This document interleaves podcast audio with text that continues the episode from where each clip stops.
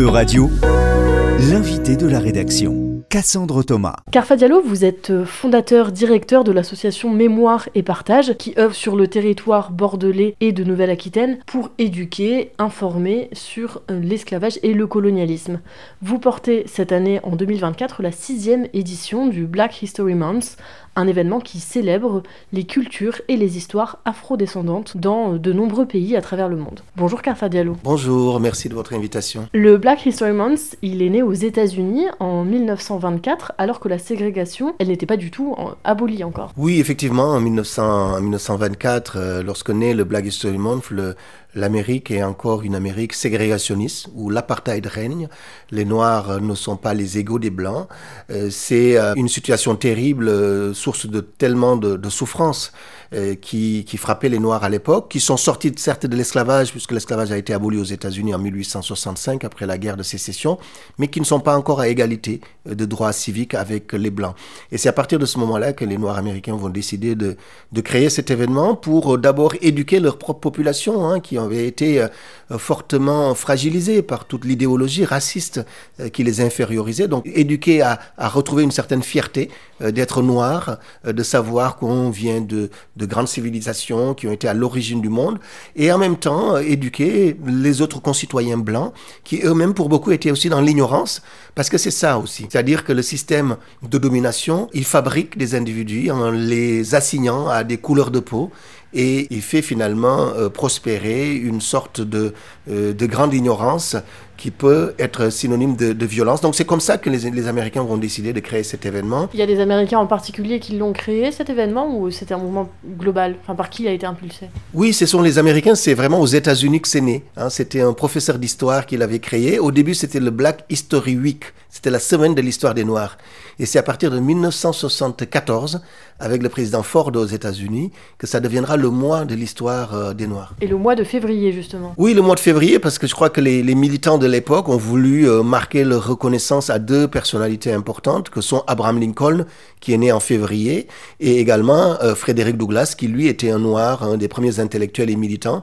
Donc c'est un hommage à ces deux personnages nés en février que ce mois a été choisi. Et donc euh, cet événement, le Black History Month, il a été ensuite exporté un petit peu partout dans le monde. En Europe, il est présent où? Cet événement? Alors il est présent en Angleterre, pas au, à la même date. En Angleterre, c'est au mois d'octobre, mais sinon, tous les, dans tous les autres pays, c'est au mois de février. Hein, bon, en Amérique du Nord, on a le Canada hein, qui fait le, le mois de l'histoire des Noirs, surtout sur la partie Québec. Et puis, euh, on a en Allemagne régulièrement euh, des Black History Month qui sont organisés au mois de février. Et en France, on a aussi choisi ce mois de février depuis 2018. Et en France, c'est euh, principalement, voire exclusivement, l'association Mémoire et Partage qui porte cet événement. Alors, pas exclusivement, il y a toujours quelques événements sporadiques qui sont organisés dans quelques villes par des gens qui sont très sensibles à cette question. Disons que nous, la particularité, c'est qu'on est une association qui est bâtie en réseau, donc qui est présente sur cinq villes françaises. Donc, on a un événement coordonné, cohérent sur plusieurs parties du territoire national. C'est vraiment ça la particularité. Et puis là, la constance avec laquelle on organise ça depuis, 2000, euh, depuis 2018. Pour chaque édition euh, du Black History Month, l'association Mémoire et Partage propose un thème, un focus sur un personnage. Cette année, c'est Amilcar Cabral. Oui, c'est Amilcar Cabral parce que c'est un personnage dont 2024 euh, est le centenaire. Il est né en, en 1924. C'est un personnage tragique. C'est un homme qui s'est battu pour la liberté de ses peuples d'Afrique sous domination lusophone, c'est-à-dire le, Cap-Vert, la Guinée-Bissau, l'Angola, le le Mozambique, Sao Tomé et Principe. C'était véritablement révolutionnaire dans le sens le plus authentique du terme, avec une vraie dimension intellectuelle, très progressiste pour l'époque. Il y avait beaucoup de femmes qui l'entouraient dans le combat euh, armé. Hein. C'est une lutte armée qu'il a menée euh, contre les Portugais en Afrique. C'était un homme qui avait un énorme respect pour les masses paysannes. Il est connu pour le bonnet qu'il portait.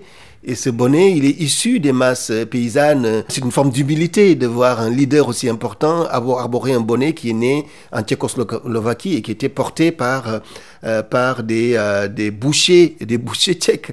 Voilà, et il a popularisé ça. C'est une façon aussi de, de dire que le, le, révolutionnaire doit aussi être à la portée de tout le monde. Et, euh, et donc, oui, on a voulu euh, lui dédier cette, cette euh, sixième édition.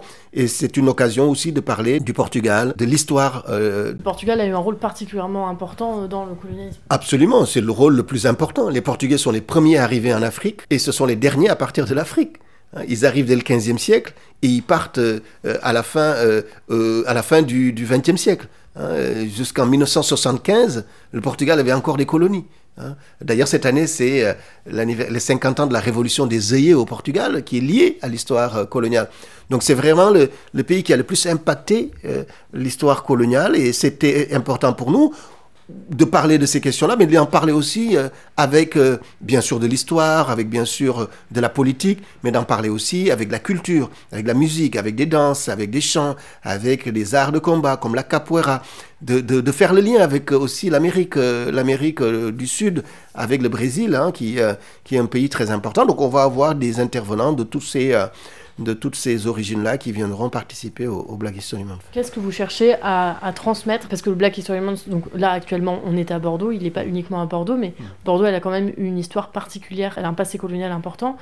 Qu'est-ce que vous cherchez à, à transmettre avec le Black History Month? C'est ouvrir le champ. C'est véritablement ouvrir le champ. Ne pas être écrasé par cette histoire de l'esclavage et de la traite des Noirs. Quand on est bordelais, on n'a pas à être écrasé par ça. Et tout notre travail, c'est de dire, on peut en être conscient, on peut en être responsable, agir, mais on n'a pas à en être écrasé. Parce que cette histoire est plus large, plus importante que nous. Euh, et, et- et parler du Portugal... comprendre que la situation de Bordeaux par exemple, Hmm. et de la France de manière générale, elle s'inscrit dans quelque Oui. chose de beaucoup plus grand. Et Oui. que ouvrir, quand vous dites ouvrir le champ, c'est ça, c'est de comprendre que le colonialisme, c'est euh, un, un système, ça a été euh, un système mondial. Absolument. C'est un système euh, mondial, c'est un système capitalistique, c'est un système qui dépasse la simple ville de Bordeaux, la simple Nouvelle-Aquitaine, la simple France. On a bien sûr une responsabilité et vous savez qu'on est très attaché à ça, mais euh, nous avons à organiser des événements qui nous relient. Et le Black History Month, le but, c'est de nous relier de nous relier avec conscience, de nous relier aussi avec euh, efficacité. Si nous voulons être efficaces dans l'éducation, il ne faut pas qu'on écrase les gens sous des formes de culpabilité ou de responsabilisation euh, qui enferment. Donc l'idée du Black History Month, c'est ça. Et donc euh, justement, pour relier, pour faire ce lien, quels vont être les principaux événements organisés à Bordeaux? Ah, on a plein d'événements. On a une inauguration ce 3 février qui va être vraiment un moment important. On a la chance d'avoir vraiment des, euh, des, des invités de grande qualité euh, qui sont tous euh, engagés dans cette question de l'histoire des Noirs, dans ces réflexions-là. Donc, on va avoir une grande table ronde à la Grande Poste, donc qui va ouvrir euh, le Black History Month ce 3 février. On va aussi avoir de la musique, de la danse, des, interprètes originaires de Guinée-Bissau, du Cap-Vert, du Brésil vont venir. On va avoir euh, un spectacle de capoeira qui sera présenté. On a une exposition documentaire. Et puis, on est très content aussi à Bordeaux de savoir que le CAPC, le Musée d'art contemporain, s'associe à cette sixième édition. Donc, on va accueillir un événement avec un artiste bisso-guinéen le 11 février. Et puis après, voilà, on ira à Bayonne, on ira à La Rochelle. Donc, pour ce qui est de la région Nouvelle-Aquitaine, on va dupliquer en fait euh, ces événements-là dans ces, dans ces villes. On ira à Paris aussi, au Havre, où on va clôturer la partie française. Et on continuera au, au Bénin, à Cotonou, euh, pour clôturer le 29 février. Comment il est financé cet événement? Alors c'est un financement un peu approximatif, bien évidemment difficile, compliqué, parce que je crois qu'au niveau des institutions, l'idée de financer un événement qui porte un nom anglais est quelque chose qui est un peu difficile, mais je dois dire qu'on trouve des mécènes, on a des, quelques mécènes qui nous aident, on a la Fondation pour la mémoire de l'esclavage qui nous aide, bon, notre association est soutenue bien évidemment par la région Nouvelle-Aquitaine, donc on arrive quand même à faire un peu les choses, mais fondamentalement, c'est parce que les gens ont envie que cet événement existe véritablement et qui sont prêts à faire des sacrifices à venir. Les artistes qui vont venir ne sont pas payés, par exemple, qui vont se produire, ils ne sont pas payés.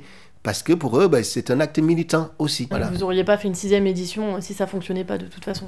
Oui, bien évidemment. Je pense que vraiment, si on n'avait pas trouvé un public qui est intéressé, pour qui ça répond à des besoins profonds de socialisation, des besoins profonds de relations, on n'aurait pas continué. Et est-ce que vous avez pour projet euh, d'étendre à terme peut-être ce euh, le Black History Month, pas uniquement euh, dans les villes de Bordeaux, enfin la ville de Bordeaux et autres villes françaises, mais peut-être ailleurs en Europe? On le souhaiterait. On le souhaiterait, mais ça dépendra des moyens. Il faut qu'on soit réaliste. Euh, pour l'instant, on arrive à maîtriser l'événement d'un point de vue logistique, d'un point de vue financier, euh, malgré les difficultés. Euh, oui, si on a les moyens conséquents, on peut penser à élargir, c'est-à-dire à avoir des personnes dédiées à l'organisation de cet événement. On espère y arriver, oui. Merci Carfa Diallo d'avoir répondu à nos questions sur le Black History Month à Bordeaux notamment du 3 au 29 février. Euradio vous a présenté l'invité de la rédaction. Retrouvez les podcasts de la rédaction dès maintenant sur euradio.fr.